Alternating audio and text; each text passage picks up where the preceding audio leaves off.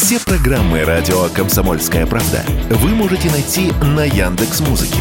Ищите раздел вашей любимой передачи и подписывайтесь, чтобы не пропустить новый выпуск. Радио КП на Яндекс Музыке. Это удобно, просто и всегда интересно. Автостопом по России. Журналисты «Комсомольской правды» Владимир Варсобин и Иван Макеев едут через всю страну и общаются с самыми разными людьми. Владимир Варсобин, радио «Комсомольская правда», автостоп Калининград, Владивосток. Новосибирск – столица Сибири. Ну, как бы не ревновал Красноярск. Есть в Новосибе этот дух. Тут пахнет столицей и дешевым углем ТЭЦ. Мощные широченные проспекты, циклопические серо-грязные здания и такие же пробки. Сам вид этого гигантского города, мирового рекордсмена по скорости превращения в миллионник, да-да, это и не Москва, и не Пекин, напоминал путешествие по Китаю. Там размашисто построенные новосибы стоят на каждом шагу такие же, не по фэншуй. А так как любая уважающая себя столица просто обязана тонуть в скандалах и интригах, Новосибирск в эти дни занимали сразу три серьезные проблемы. Первая эстетическая, из-за нее исчез каток. Мэрия упорно настаивала форма катка ракета, но скандальное фото заставило покраснеть Новосибирск снова. Мэр, напомню, у него красный коммунист локоть. Ракета оказалась похожа не на ракету, а стыдно сказать на что.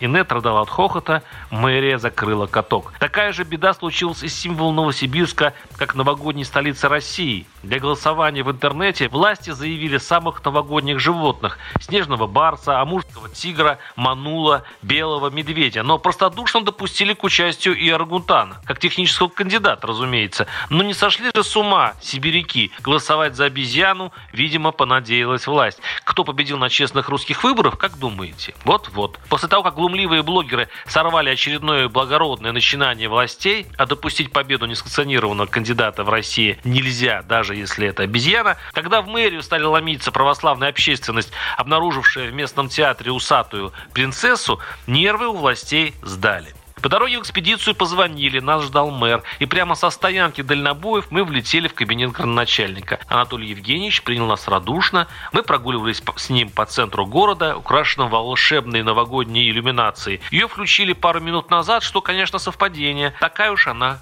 мистика экспедиции. Огни города так эффектно переливались ночи, а улочки так напоминали московские, что даже я затасковал, да, уже месяц в пути. Сказать, что Локоть был зол на интернет-общественность с ее квадрокоптерами – аргутанами, как говорят на выбор народа, сильно обиделись местные силовики. Придирками, издевательствами, мемами, дизлайками, демотиваторами было бы несправедливо. Давайте честно, Локоть был в бесконечной ярости. Даже я пару минут был под его гоголевским подозрением, не шелкопер ли я, не бумага марака. От моих слабых попыток защитить свободу слова мэр от оппозиции отмахивался как от мух. Мол, люди прячутся за анонимностью в интернете, чтобы клеветать и оскорблять. Мысли, доказывал он, материальные. Была у нас в Новосибирске одна стена, на которой писали всякие политические гадости против советской власти, тоже говорили, мол, свобода слова, чего только на заборе не напишут. А потом СССР рухнул. Мы с Локтем заглянули в самый сокровенный уголок Новосибирска, в потайную комнату за кабинетом мэра. Там хранилась гигантская карта СССР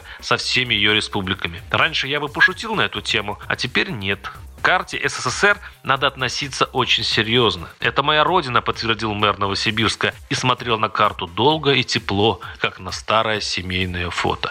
Варсобин, телеграм-канал, подписывайтесь и следите за нашим путешествием. Автостопом по России.